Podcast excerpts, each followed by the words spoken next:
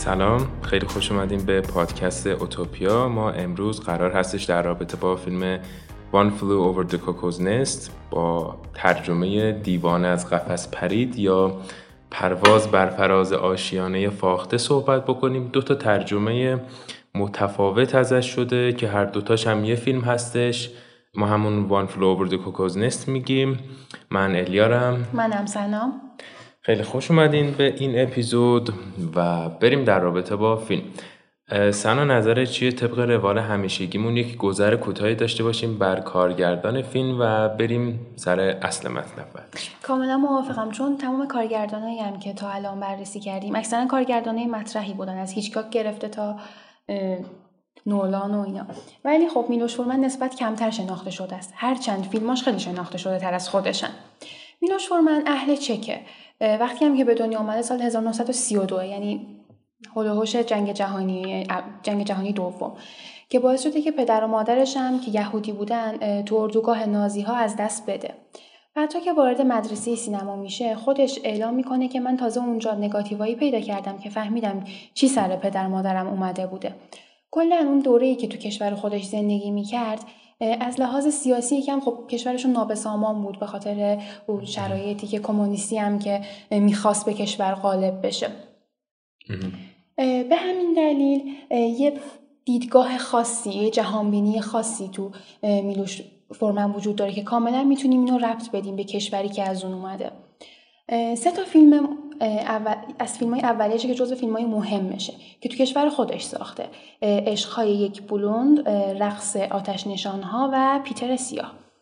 که این فیلم ها رو موجنوی چک مینامن. از فیلم های شاخص اصلی این موجنو هستن. که فیلم رقص آتش نشان ها یه استعاره سیاسی داشته. یعنی یه مفهوم سیاسی رو در قالب آتش نشان ها می‌خواسته نشون بده. که تو کشور خودش با به شدت با اعتراض مواجه شده از یه طرف سیاست مدارا اعتراض کرده بودن از یه طرف آتش نشان ها در... چقدر برای ما ناماشناست چنین بله. اتفاقاتی در حدی که مجبور شده وقتی که چون فیلم فیلم قدری بوده. من خواستم به یه جشنواره خارجی بفرستنش دقیقا یادم نیست کدوم جشنواره. ولی مجبور کرده بودن که بیاد اول فیلم اینو اضافه کنه که این فقط راجع به عده از آتش نشان هاست. یعنی نه به آتش نشان ها بر بخوره نه یه برداشت سیاسی ازش بشه. یه جورایی مجبور بوده خود سانسوری بکنه.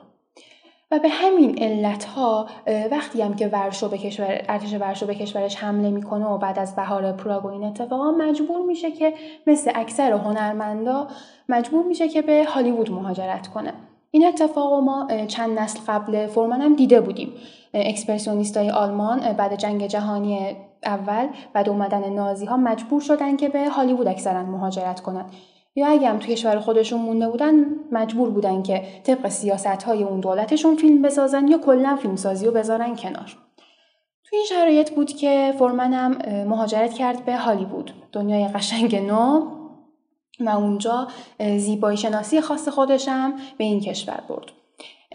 اولین فیلمی که ساخته بود خب چندان بهش بها نداده بودن حمایتش نکرده بودن. ولی فیلم دومش که همین فیلم One Flew Over the Cuckoo's Nest ه با استقبال دومین فیلمش توی آمریکا دیگه دومین فیلمش تو آمریکا بله. با یه استقبال جهانی مواجه شد و پنج تا اسکار برد و جزو پرفروشترین فیلم های دوره خودش این هم بگیم که در طول تاریخ مراسم اسکار فقط سه تا فیلم هستش که جوایز اسکار اصلی یعنی بهترین فیلم کارگردانی فیلمنامه و بازیگری ها رو برنده شده که فیلم One Flew Over the Cuckoo's Nest یکی از اینها هستش. یعنی پنج تا جایزه اسکار داره پنج تای اصلی رو هم برنده شده.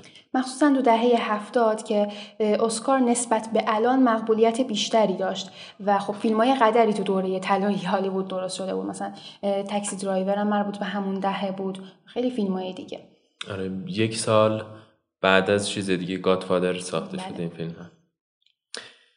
خب راجب مطلب تکمیلی هست راجب فورمن یا بریم سراغ فیلم یه چیزی هم که می‌خواستم اضافه کنم اینه که این فیلم رو که خب تا حدودی با موضوعش هم احتمالا آشنایی داریم که راجع به یه تیمارستانیه.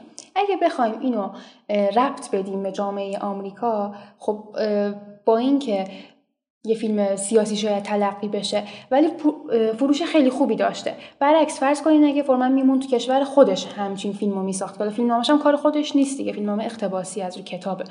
به نظر من اگه تو کشور خودش میساخت احتمالا ممنوع کار می‌کردن. حداقل ترین کار ممنوع کار کردنش بوده. احتمالا شاید زندانی چیزی هم مینداختنش ولی تو آمریکا این فیلم ساخته و فیلم پرفروش شده. یعنی حتی اگه بد و بیران هم نسبت به آمریکا می‌گفت بازم مردم دوست داشتن که برن تماشاش کنن. و این تفاوت دوتا جهان رو خیلی خوب نشون میده. آره دقیقا.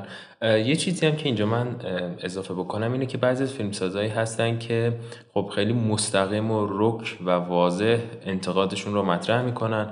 یه سری دیگر از فیلمسازها هم هستن که کلا تو این وادیا نیستن و دارن کارشون رو انجام میدن و به خیلی از این موارد اجتماعی سیاسی هم اصلا نمی‌پردازن. ولی یه سری از فیلمسازا هم هستن که از اونایی که به در میگن دیوار بشنوه یه چیزی رو به عنوان تمثیل در نظر می‌گیرن. تو وقتی فیلم رو می‌بینی میگی که نه این اصلا هیچ ربطی نداره به خیلی از اتفاقات سمبولیک دیگه. ولی در اعماقش چه بسا داره تلنگرهایی می‌زنه به بالاترین ارکان یک جامعه شاید بشه گفت که یه جورایی این فیلم هم این شکلیه. Do you want to say something to the group, Mr. McMurphy? Not a thing, Doc. I'm a goddamn marvel of modern science. Want to watch the ball game? Baseball? I only count nine votes, Mr. McMurphy. I want that television set turned on! The chief... Ah! Oh! Stop this immediately!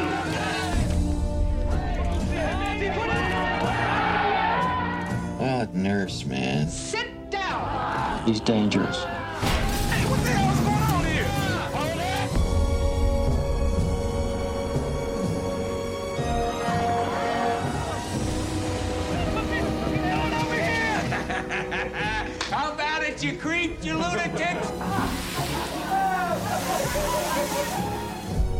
You think you crazy or something? Well, you're not. You're not. خب یه خلاصه داستانی اگر بخوام از فیلم بگم داستان در رابطه با یک تیمارستان روانی هستش که چندین نفر آدم چند نفر 18 نفر آدم 18 نفر بیمار اونجا جمع شدن یک پرستاری وجود داره به اسم پرستار ریچد که وظیفه محافظت و تمرین دادن این افراد رو بر عهده داره تا جایی که جک نیکلسون که نقش مک مورفی رو توی فیلم بازی می‌کنه از یک زندانی به این تیمارستان ورده میشه و خیلی هم خوشحال میشه که وقتی وارد تیمارستان شد و از همون ابتدا مسئولین اون تیمارستان شک می‌کنن که آیا مک مورفی واقعا دیوونه هستش یا فقط به خاطر فرار کردن از زندان داره ادای دیوونه ها رو در میاره. و کلا این سوال این که دیوونه کیه تو کل فیلم هم مخاطب از خودش می‌پرسه. آره دقیقا. و این یک خلاصه داستانی هستش و اتفاقات خیلی عجیب و غریبی که بعضش خنده داره بعضش به شدت تلخه توی فیلم میفته و ما رو از همون اول تا انتها همراه خودش می‌بره. شاید واسه بعضیا جالب باشه که بگین خب مثلا تمام اتفاقات توی تیمارستان داره میگذره پلان خارجی به اون صورت ما نداریم. واقعا آیا مخاطب می‌تونه دو ساعت بشینه این فیلم رو ببینه؟ جواب قطعا بله هستش. اتفاقا از اون فیلم هاییه که نمی‌تونی تو استوپ بزنی این فیلم رو چه برسه به اینکه مثلا حوصلت دیگه تر بکش رو بگی بس دیگه اصلا نمی‌خوام من ببینم. کاملا موافقم با این. خیلی عالی. می‌خوای راجبه بازی جک نیکلسون یکم صحبت بکنیم؟ بازی که به خاطر همین نقش مک مورفی برنده جایزه اسکار هم شده. برای این فیلم البته بعد از این دو تا جایزه اسکار دیگه هم در سالهای دیگه بله برنده شده. کلا بازیگر سه اسکاری هستش. جک نیکلسون و حدودا الان چند سال 11 سال هم هستش که بازی نکرده توی 84 سالشه اگه اشتباه نکنم. واقعا. و از اونایی هم هستش که خوب مونده ها. با اینکه 84 بله. سالشه خوب مونده. و جزو بازیگران پرکاری بود. الان متاسفانه 11 سالی هستش که کار نکرده. من آخرین فیلمی که ازش دیدم دپارتد هستش دپارتد مارتین اسکورسیزی که اونجا خیلی خوب بازی می‌کنه.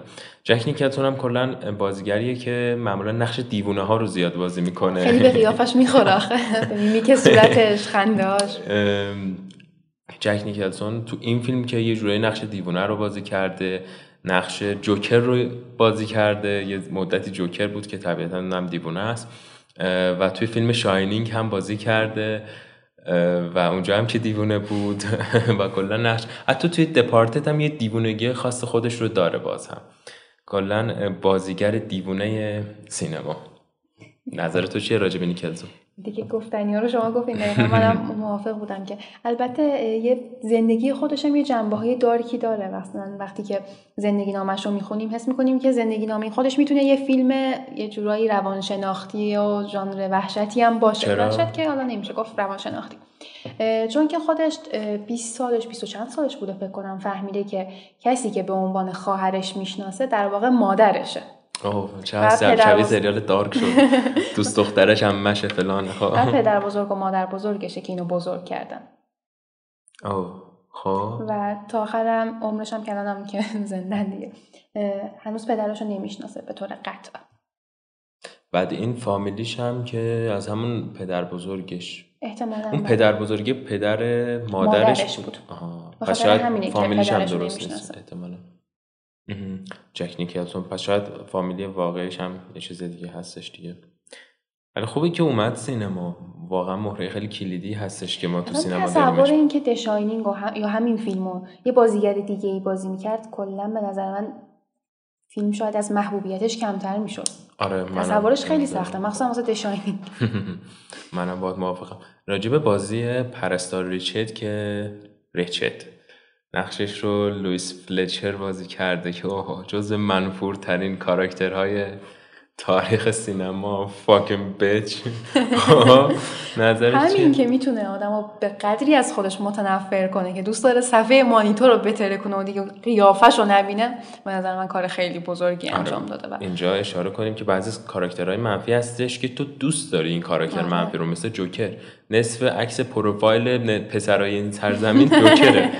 ولی یه سری از کاراکتر منفی هستش که تو می‌خوای سر به تن اینا نباشه. می‌خوای تو اسید حلش کنی کلا بدن اینا رو. به نظر من اصلا این پرستاره بزرگتره اصلا شماره یک این کاراکتر هست آره واقعا. اصلا یکی از اون کاراکتری که واقعا آدم اعصابش خورد می‌کنه.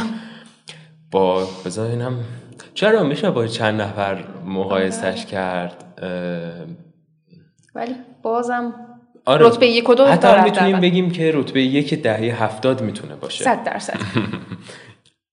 اگر هم نگیم قرن بیستم یا تاریخ سینما شاید اون اقراق باشه ولی در دهه هفتاد کاراکتری منفورتر از این واقعا پیدا نمیشه و آخرش هم زنده هم میمونه و این خیلی بده Um, I can explain everything.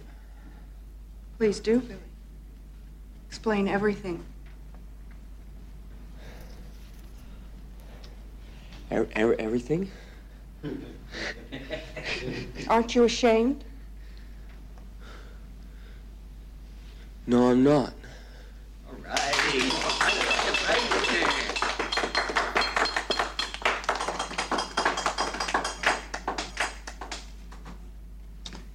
You know, Billy, what worries me is how your mother's going to take this.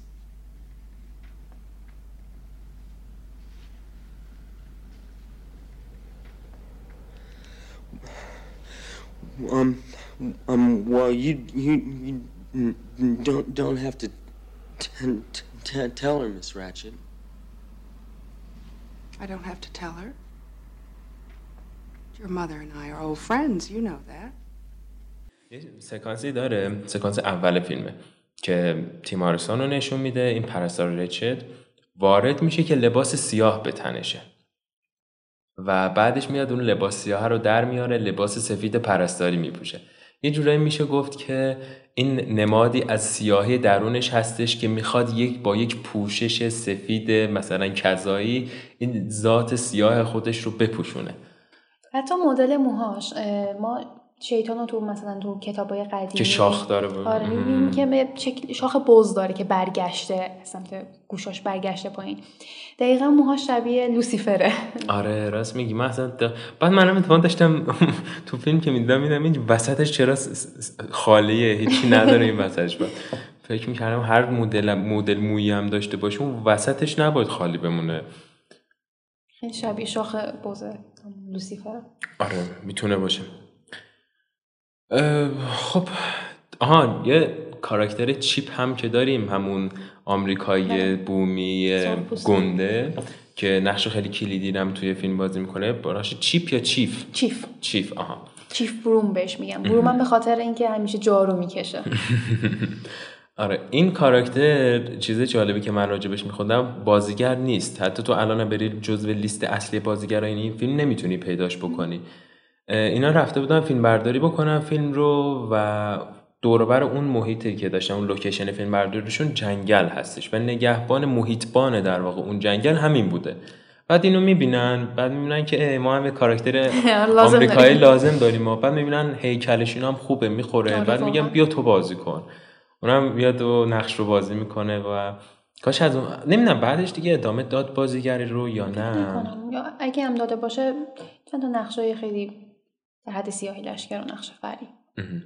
ولی واقعا بد بازی نکرده. هرچند که اکثرا صحبت نمی‌کنه در فیلم ولی حضور حتی کاراکترش حضور خوبی داره. کلا بازیگرا اکثرا به غیر از جک نیکلسون چندان بازیگر مطرح و مشهوری نبودن. حتی همه اون کسایی که نقش دیوونه ها رو بازی کردن و چقدر هم خوب بازی کردن همشون به نظر من. اکثرا بازیگرای خیلی حرفه‌ای نبودن. مثلا همون کاراکتر بیلی اون پسری که لکنت داشت به خاطر همین بازی کردنش نامزد اسکار شده بود به خاطر نقش مکمل.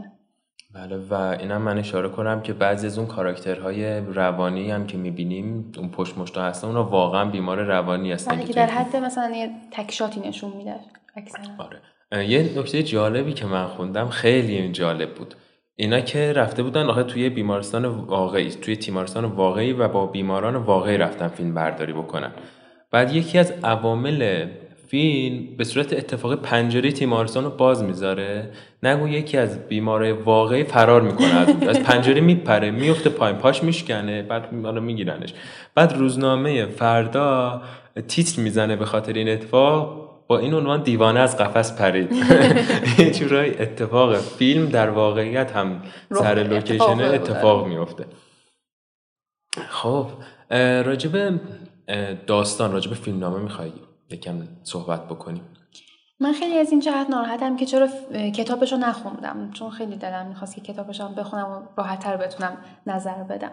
ولی خب کتابش به اندازه فیلمش مشهور نیست واقعا. حتی نویسندش هم چندان مشهور نیست. این فیلم خیلی خوب تونسته اقتباس موفقی باشه. مثلا من بعد این فیلم هر فیلم و سریالی دیدم که تو تیمارستان فیلم برداری شده همش یاد این پرستاره میفتم اصلا نمیشه که از ذهنم بره بیرون. مثلا همین یکی از فصلهای امریکن هارور استوری راجع به یه تیمارستانیه که تو اونم اتفاقا یه پرستار شیطان صفتی هستش. ولی بازم همش ما رو یاد همین فیلم میندازه. این یه جورایی یه تلنگری هم می‌زنه به دوران بچگیمون. ما وقتی بچه ای معمولا از چی میترسیم؟ از پلیس میترسیم یا از پرستارا میترسیم؟ آره. میریم یه پرستاری هست که آمپول می‌زنه. شاید. این واقعا اصلا از آمپول نمیترسم چندان. من الانم که می‌خوام برم. مثلا چند بار من رفتم مثلا قند آدمو می‌گیرن یه سوزن کوچولی می‌زنن سر انگشتت. یه استرسی می‌گیرم. حالا چیز خاصی هم نیست ولی آدم ناخودآگاه یه استرسی هم واسه همون داره. تو عجب بدن مقاومی داری خوش به حالت. می‌خواستم چی بگم؟ آها. این بود که حالا راجع به کاراکتر رچت گفتی. به نظر من علاوه بر رچت بقیه کاراکترها حتی منفی, منفی میگم فرعی ترین کاراکترها هم خیلی واقعا کاراکترن. تیپ نیستن تیپ شخصیت نیستن واقعا کاراکتری هن. یکی تو یکی از پلانای فیلم نشون میده یکی از اون بیمارانی که روی ویلچره اونی که ریش داره یه پیرمردیه که ریش داره همیشه روی ویلچره یه عصا داره. با این اساس اساش هر روز کارش اینه که میاد جلوی کیسه بوکس قرار می‌گیره با اساش می‌زنه اون کیسه رو خیلی واقعا پلان جالبی ها شاید این فرد یه زمانی آرزوی مثلا بوکسور شدن داشته الان روی ویلچره ولی هنوز از اون هدفش یه جورایی دست نکشید. الان که راجع به این کاراکتر رو گفتی یه چیزی یادم اومد. البته اسپویل نداره که. اونجاش که میرن ماهیگیری چند تا از دیوونه ها رو مکمورفی برمیداره می‌بره ماهیگیری. قسمت که خودش رو معرفی می‌کنه که من از تیمارستان اومدم ولی دکترم. بعد همه اینام دکترن. چقدر دکتر بودن به خیلی هاشون میومد مخصوصا اون که سیب سیبیلش بلنده. خوشم به اون گفت که این فیموسه دکتر فیموسی واقعا شبیه روانشناس خیلی مشهوری که از این روانشناسی که خودشون هم یه جورایی تیپشون شبیه دیوونه آره معمولا میگن دیگه روانشناسا مثلا خودشون تیپشون شبیه دیوونه آره، آره. آخه اونم خیلی قشنگ جسم می‌گیرن آره، سر تایید میدن. دکتر فلانی آره. هستن. آره. سکانس خیلی جالبیه کلا حتی اون کاراکتر مارتینی. مارتین. گنده گوگلیه آره، مرد. گند- م. آره. اون همیشه میخنده همونه دیگه نه؟ بعد کاراکتر اون چیزه جالبه. اونی که مرد سیبیل هست میگه با اختیار خودم اومدم اینجا با زنش مشکل داشته. اونم کاراکتر جالبه آره، اصلا. شبیه دیوونه ها نیست. یعنی شاید اوج دیوونگیش اینه که با اینکه سالم بوده پا شده رفته تو تیمارستان به اختیار خودش. که حتی اونم آخرش تحت تاثیر مکمورفی قرار می‌گیره. مثلا مدل ورق بازی کردن شرط بندیش مکمورفی دویی میشه. حالا راجع به امریکن هارور استوری هم گفتیم. جالبه که این کاراکتر پرستاره رو از روش از روش یه اسپینافی درست کردن تقریبا میشه. گفت که اصلا چی شد این پرستاره؟ اینجوری دیوونه شد که پرستاره دیوونه شد؟ یعنی طوری شخصیت ویلنی شد من آره دیگه منظور ویلانی شد. خب. که سارا پولسون بازی کرده و کارگردانش هم همین کارگردان امریکن هارور استوریه و کلا فضاش هم شبیه اسم سریال هم میگی؟ همون ریچده اسم سریال. مال 2020 سریالش شاید چندان خیلی واوی نیست. ولی خب. گفتی محصول نتفلیکسه نه؟ آره. جالبه. خب. آها یکم بیا راجع به کارگردانیش هم صحبت بکنیم. من خودم به شخصه از کارگردانی فیلم خوشم نیومد. از چه لحاظی؟ ولی با اینکه جایزه اسکار هم برنده شده ها. ولی بعضی موقع ها با آمادئوس مقایسه نکردی؟ نه نه. این شکلیه که یه سری اکستریم کلوزاپ هایی داره که اصلا به در نمی‌خوره. مثلا یه جای پرستار شده حرف خاصی هم نمی‌زنه ها. مثلا یکی رو فقط داره صدا می‌کنه. بعد یهو می‌بینیم یه اکستریم کلوزاپ بعد کات می‌خوره و مثلا به یه مدیوم شد. یعنی اکستریم کلوزاتی که احساسی توش نیستش که خواسته این همه از نزدیک نشون بده.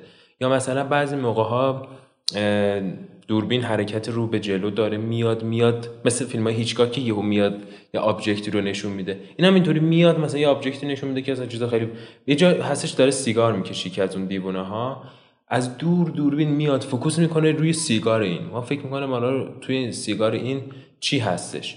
ولی مثلا می‌بینیم که فقط اومد روشن کرد. این احتمالا به دو تا چیز ربط داره. یکی اه، ماهیت این که می‌خواد ما رو به کاراکترها نزدیک بکنه. آخه تو اون می‌دونم معمولا هم بی ربطه جاش احتمالاً آره. می- دقیقا همین.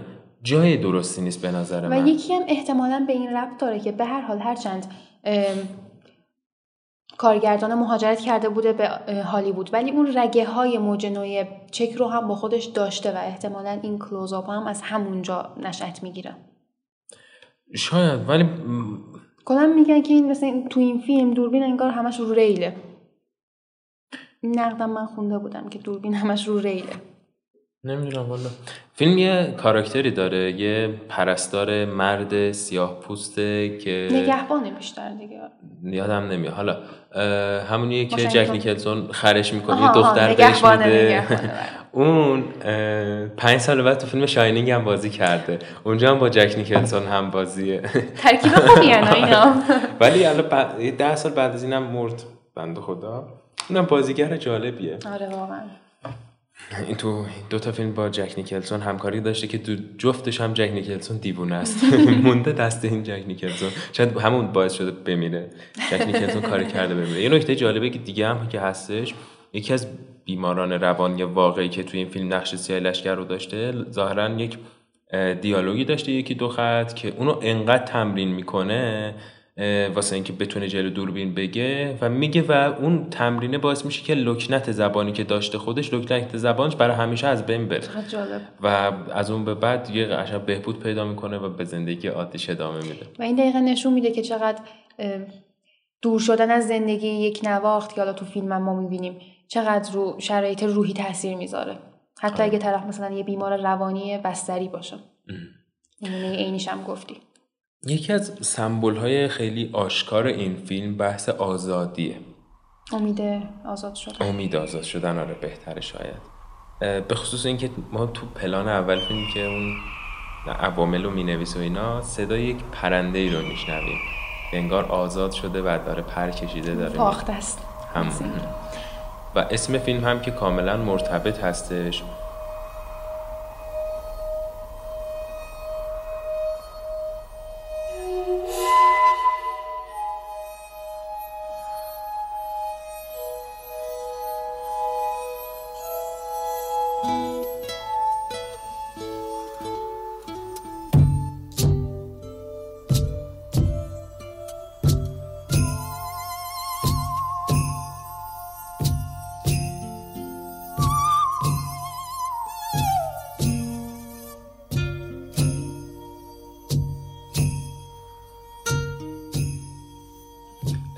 ولی این آزادی از نوعیه که از هر دو نوعش رو انگار می‌بینیم ما تو فیلم. آره یه آره دقیقا. هم می‌خواد بعضی موقع آزاد بشه بعضی موقع هم نمی‌خواد آزاد بشه.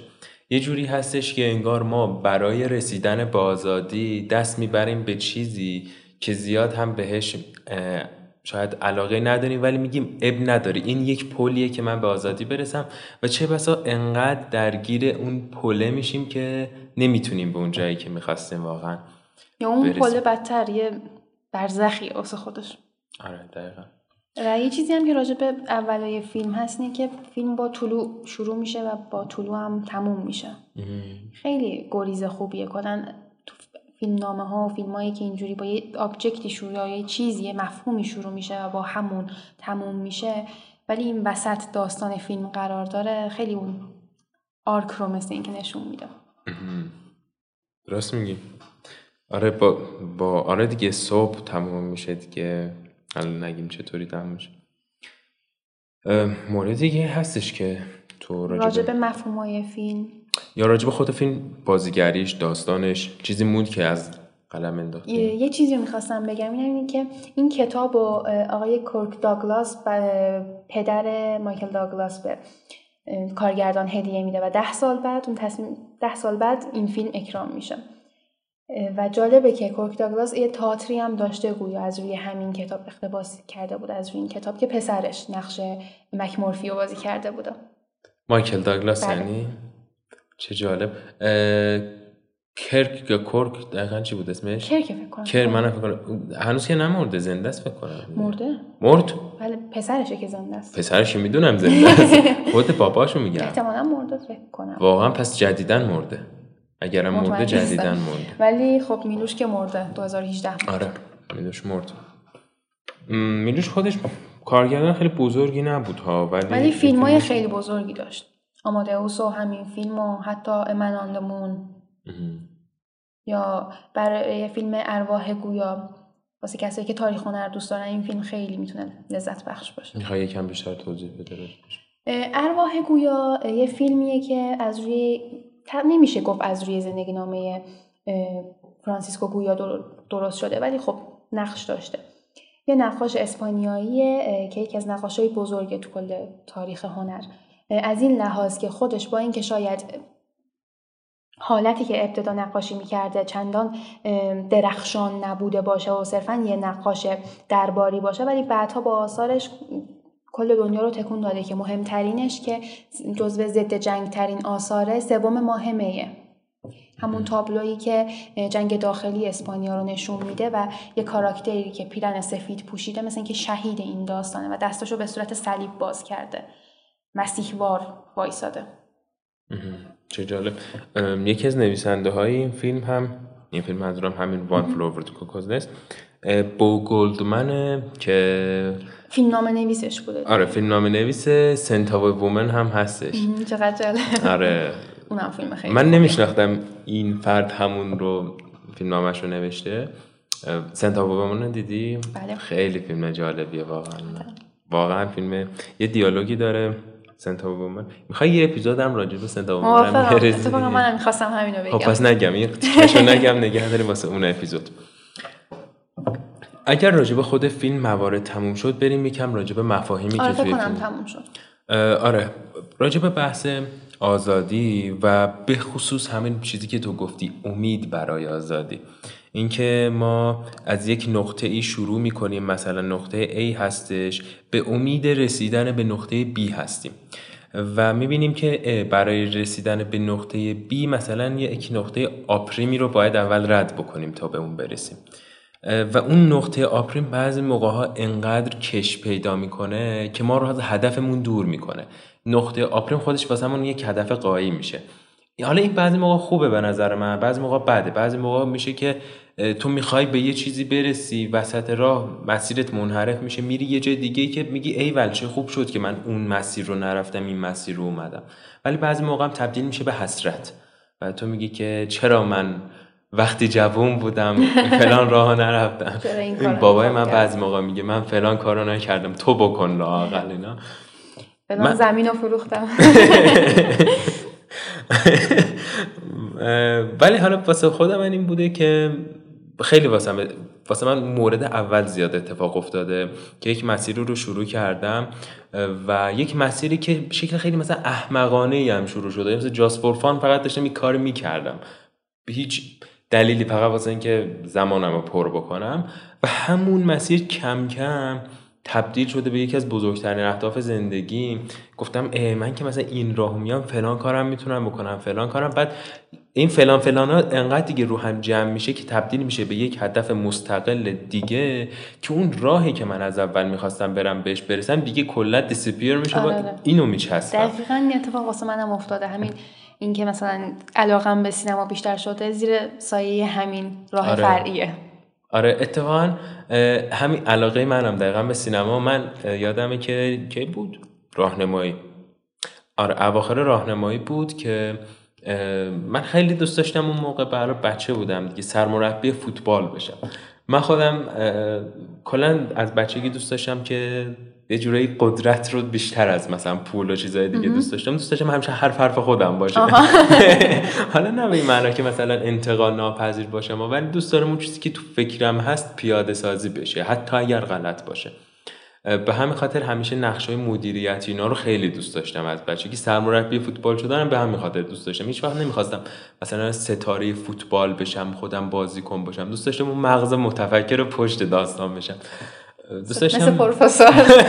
نه حالا دیگه منو با اون مقایسه نکن حیف پروفسور. که به زودی هم قراره ببینیم قراره چی بشه. آره. یکی دو تا اپیزود بعدیمون قراره که راجع به سریال لاکاسا د پاپل باشه. واسه طرفدارانش میگم که منتظر بمونید. آره. حالا من سرمربیگری فوتبال رو خیلی دوست داشتم. بعد یه همکلاسی داشتیم یه دو سه نفر همکلاسی داشتیم که میشستن راجع به فیلم های مختلفی صحبت می‌کردن. اونا خیلی فیلم باز بودن.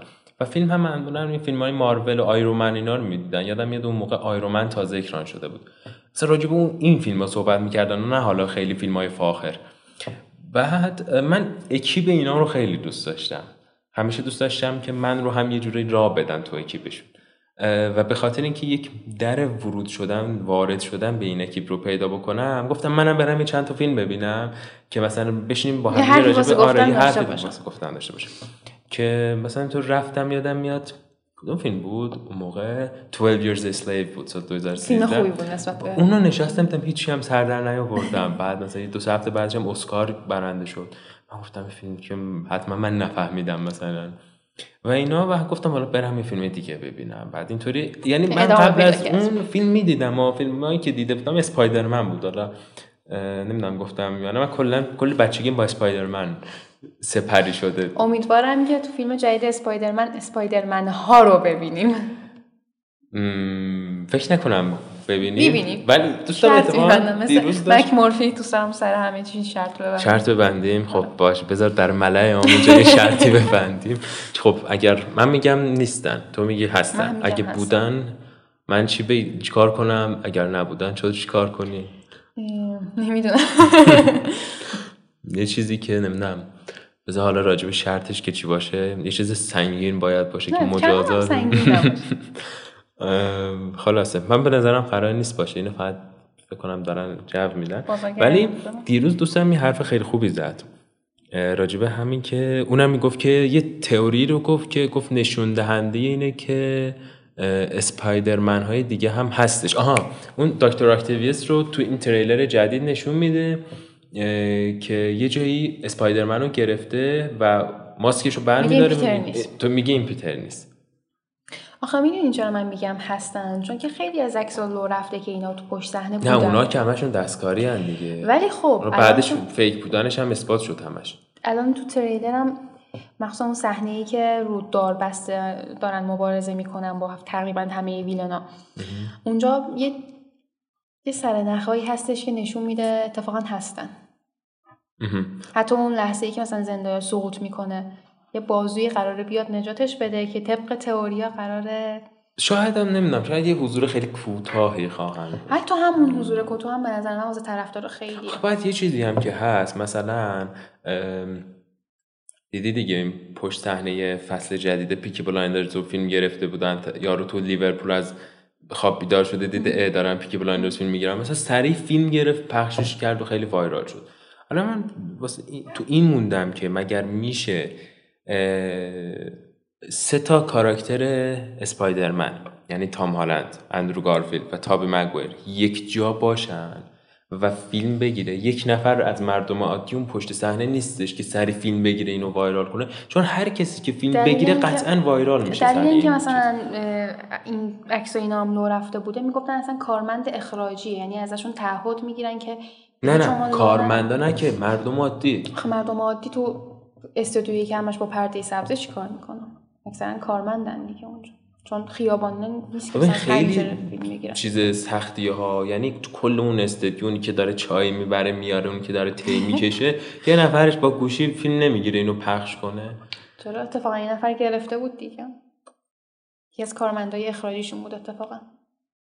که حالا بعد تکذیب کردن و عکسش از اینترنت برداشتن و نمی‌دونم حالا. این دوست منم یه چیز جالبی هم که می‌گفت می‌گفت تو همه تریلرش اونجایی که گرین گابلین میاد و یهو می‌بینیم که صورتش اینطوری میچرخه. انگار یه. مشت خورد. آره. ولی هیچی نیست. میگن احتمالا این منم می‌خواستم آره اسپایدرمن که اون اون تیکر رو حذف کردن انگار بله. پاک کردن که دیده نشه که. یعنی تازگی مخصوصا بعد سریال لوکی ثابت شده که نظر هوادارا چندان بیدلیل هم نیست. اتفاقا بعضی جا هم درست در میاد. نه آخه طبیعتا چون بعضی چیزا قطعیه دیگه. multiverse بودن قطعیه. همین multiverse بودنه یه مهر تاییدیه که می‌تونن باشن. حالا شاید فیلم های بعدی احتمالا Venom هم باشه ها. این Venom من Venom جدید رو ندیدم. Venom دو آخرش اینطوری تموم میشه که ونوم نشسته داره تلویزیون می‌بینه راجب اسپایدرمن قبلی اینطوری تموم شد که افشا شد که تام هالند تام هالند پیتر پارکر همون اسپایدرمن و اینا تو اخبار پخش شد و فیلم تموم شد. توی ونوم دو دوری طوری تموم میشه که تام هاردی نشسته داره تلویزیون می‌بینه. همون خبر تام. هالند رو. چیز می‌کنه. بعد ونوم میگه که این کیه؟ من اصلا اینو نمی‌شناسم. بعد یه, س... یه آدم میاد تو بعد میگه تو کی هستی؟ انگار Venom وارد یک multiverse دیگه شده. امیدوارم که اینجوری باشه. چون Venom مخصوصا که حالا دست سونی یه, یه ایراداتی هم داره که می‌تونه بهتر باشه اگه وارد دنیای MCU بشه دنیای سینمایی مارول که خب بی ربط هم نیست ما چند ده تا comic داریم که اصلا Spider-Man و Venom رو نشون میده جنگاشون اینا آره آره به هر حال خب، خیلی. فاصله. آره. از One Flew Over رسیدیم به Spider-Man از جک نیکلسون تا هالند من خودم فیلم های مارول رو اصلا دوست ندارم. ولی چون یه حس نوستالژیکی دارم نسبت به Spider-Man. فیلم های فقط Spider-Man رو فیلم های مارول و حتی مثلا DC فیلم های سرگرم کننده خوبی ان. نه من مخالفم باهات مخصوصا اون چیزه Man of Steel به صورت اتفاقی تو تلویزیون که دنیای سینماییش آخه چندان خوب نیست. اصلا تو منو منو استیل بود یا یارو کیه؟ سوپرمن ورسس بتمن بود. که یه تیکش رو تو تلویزیون دیدم بلافاصله خاموش کردم. بتمن یه مشت می‌زنه به سوپرمن سوپرمن میره از جو کره زمین خارج میشه. بعد بتمن هم پرواز می‌کنه میره تو فضا با همدیگه میجنگن. بعد دوباره برمیگردن به جو کره زمین. اینو دیدم دیگه همون لحظه بستمش چی فرض کردیم ولی فیلم های مارول می‌تونه خیلی راحت اون نوجوان نرد درون آدم رو راضی کنه. آره دیگه به در. منم وقتی نوجوان بودم خب- خیلی طرفدارش ولی خب. واسه سرگرمی خیلی خوبن و نه اتفاقا واسه سرگرمی هم به نظر خوب نیست. حالا می‌خواید بگذاریم. یه, یه اپیزود ویژه برای بررسی مثلا فیلم های بلک باستری در نظر می‌گیریم. آره داشتم اینو می‌گفتم که من مثلا بچگیم با اسپایدرمن که بزرگ شده بود فیلم آنچنانی ندیده بودم ولی به خاطر اینکه پیش دوستام کم نیارم و بتونم به اکیپشون ورود پیدا کنم رفتم این چند فیلم دیدم. و فقط. هدف چی بود؟ هدف وارد شدن به اون اکیپه بود. ولی بعد از یه گذر مثلا اون سال ته... تموم شد وارد دبیرستان شدم. دیگه اون دوستام هم تا حالا ندیدم. ولی اون اتشه به سینما که از همون موقع شروع شد تا الان در من بوده که الان هم مثلا داریم پادکست ریکورد می‌کنیم واسش. یعنی باز چی می‌خواستیم؟ چی شد؟ هدف چی بود؟ الان به کجا رسیدیم؟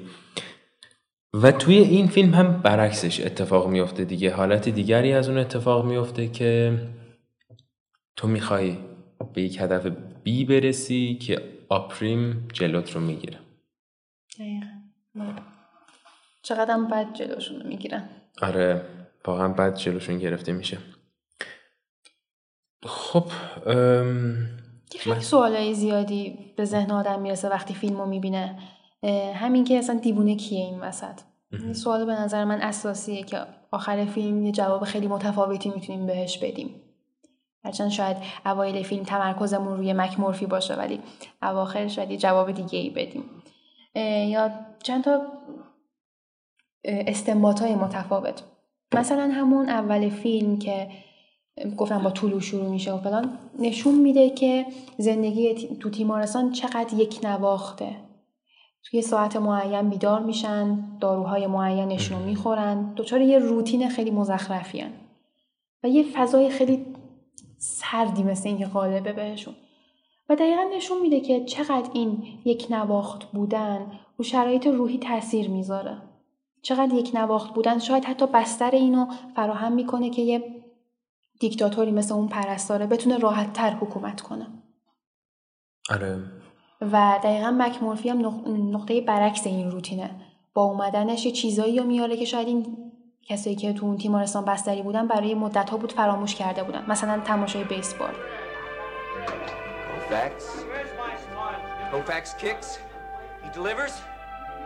It's up the middle. It's a base hit.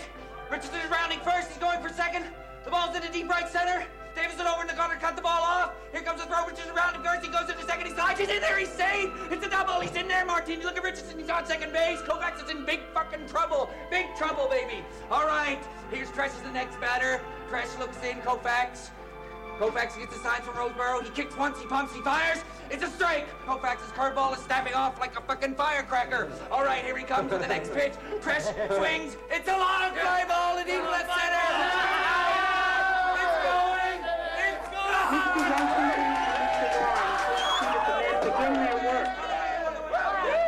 Somebody get me a fucking wiener before I die. I gotta get my belly feeling. All right. Koufax looks down. He's looking at the great Mickey Mantle now. Here comes the pitch. Mantle swings. It's a fucking home run. Stop this immediately. یا تفریح کردن یا اصلا همون ورقی که بازی می‌کردن خیلی هم خشک و خالی. یه شرط بندی یه چیزی یه محرک یه سرگرمی یه چیزی که از این روتین درشون میاره. خیلی از ما هم دچار روتین هستیم تو زندگیمون و شاید خیلی فاصلش با One Flew Over the Cuckoo's Nest زیاد باشه. ولی چندان هم بی‌ربط نیست که این روتینا چقدر می‌تونن مخرب باشن. دقیقا. آره راست میگی. این که یه جورایی به بحث اون کامفورت زون آدم هم بستگی داره. ها دقیقاً. بعضی ما, می‌دونیم که باید تنوع بدیم ولی میترسیم. میترسیم چیزا می‌ترسیم. آره چیزای جدید رو امتحان کردن کلا ترسناکه. اصلا ما وقتی یه جا میشینیم یکی میگه مثلا یه آ- یه لیوان آب بده نمی‌تونیم پاشیم بریم آب بدیم. چون تغییر از وضعیت نشستن به ایستادن واسمون سخته بعضی موقع این ناخودآگاه هم هستش آره. ریشه در تنبلی هم نداره اتفاقا. ریشه در تمایل به حالت آره حفظ گرانداری این اصلا آره، مغز دیگه. آره مغز. آدم غالبا بعضی موقع ها حالا غالبا نه بعضی موقع ها بر علیه خود آدم اقدام می‌کنه. به خاطر اون حس بقا به خاطر غریزه بقا میگی که تو همچنین این حالت آرام تو آره. و میگن اتفاقا همین عامل که باعث شده انسان دووم بیاره انسان نسلش منقرض نشه چون که همیشه به دنبال بقا بوده. میگی که توی سایر حیوانات به اندازه انسان به عنوان گونه جانوری این حس نیاز به بقا اون همه بولد نیست. و خب این از اگر خب از یه جهت خوبه که باعث میشه کمکمون می‌کنه که ما ثابت باشیم و بتونیم بقا پیدا بکنیم در گذر زمان اما از یک طرف دیگه جلوی اراده ما رو می‌گیره برای تغییر. ما همیشه از تغییر کردن میترسیم و با اینکه می‌دونیم این روتین ما خوب نیست ولی بعضی موقع باید just do it. فقط باید بریم تو دلش و مهم نیستش که نتیجهش خوب میشه بد میشه. باید یه چیزی رو تست بکنیم که بگیم تست کردیم. مثل همون چیزه. همون که می‌خواست اون چیزه رو برداره آبخوریه رو برداره گفت. حداقل من تلاشمو کردم همین که از خودمون راضی باشیم که در حد توانمون تلاش کردیم به نظر من خیلی بهتر از اینه که هیچ کاری نکنیم آره اصلا طبیعتاً. تلاش کرده حداقل به خود میگیم آقا ما من بعضی از دوستام هستن که میگن مثلا بابا تو چرا داری فلان کارو می‌کنی؟ تو که نمی‌تونی چیزی رو تغییر بدی. مثلا رفت به فلان استاد فلان چیزو گفتی چی شد؟ مثلا مثلا چرا اعتراض کردی از دست فلان استاد؟ اونا که آره. مثلا این هیئت علمی آره، اون تو که نمی‌تونی کاری بکنی. ولی خب. حداقل من در حد خودم تلاش کردم. آره، اصلا از نتیجه مهم منفعل بودن در اومدم. آره فردا پس فردا حداقل خودم خیالم پیش غریزه خودم راحتی که من یه کاری کردم و نشد. نه اینکه همینطوری مثل بزنه بشینم و بگم هیچ کاری نکردم و نشد. که دقیقا همین حرف مکمورفی که من حداقل تلاش کردم به نظر من به نوعی اه، رو اون بیماری روانی هم تاثیر گذاشته بود. که اونا هم شروع کردن به اعتراض کردن. حتی ترسو ترینشون بیلی یه کارهای خیلی شجاعانه ای کرد در حد خودش و حتی مجبورش کردن کارش رو جوانه بکنه آره یه تق... یه تقدی زدن دیگه ولی خودش دلش می‌خواست. کیه که دلش نهاد و حتی روبروی پرستار وایساده بود و آخرای فیلم حرف می‌زد. لکنن لکننش هم رفته بود. آره. تا جایی که گفت مادرت رو آره. می‌شناسم. تا جایی که پرستار اومد دست گذاشت رو نقطه ضعفش.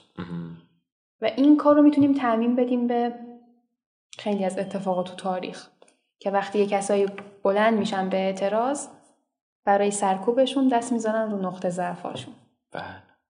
مثلا مثل اینترنتشون خب یه چند تا فیلم می‌خوای معرفی بکنی با تم زندان. فیلم های زندان خیلی خوبی ساخته شده در زندان یا تیمارستان حالا اون تیمارستانی هم که دیدیم این جورای زندان بود بله. دیگه. می‌خوای جفتش هم یه چند تا فیلم هم معرفی بکنیم.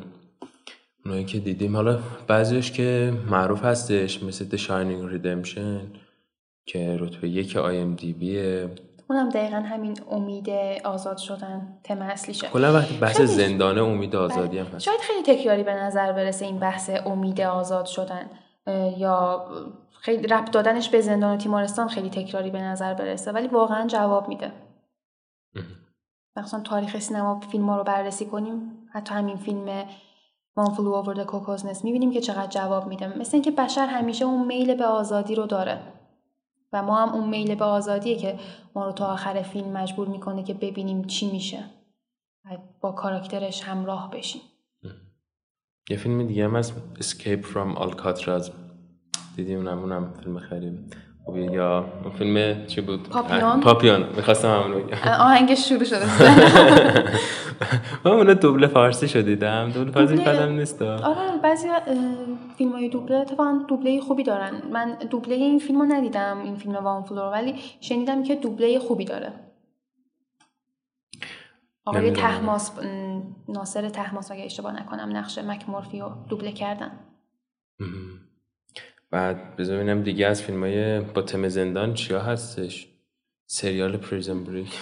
خیلی تابلو با تم تیمارستان هم همین فصل سه اگه اشتباه نکنم امریکن استوری آزیلوم اگه اشتباه نکنم بازم تلفظش این هم دقیقا یه پرستارای شیطانی رو نشون میده که البته سریال امریکن هارر استوری شاید خیلی ها ببینن بعضیا ببینن خیلی خوششون بیاد بعضیا ببینن بگن اه این چیه؟ معمولا حد وسط نداریم. نظرها خیلی خیلی سیاه یا خیلی ببینن سفیده. شنوندگان ببینن نظرشون رو به ما هم بگن. خب من دیگه صحبت خاصی ندارم تنها. منم صحبت خاصی ندارم. خب پس خیلی ممنون که با ما هم تو این اپیزود همراه بودید.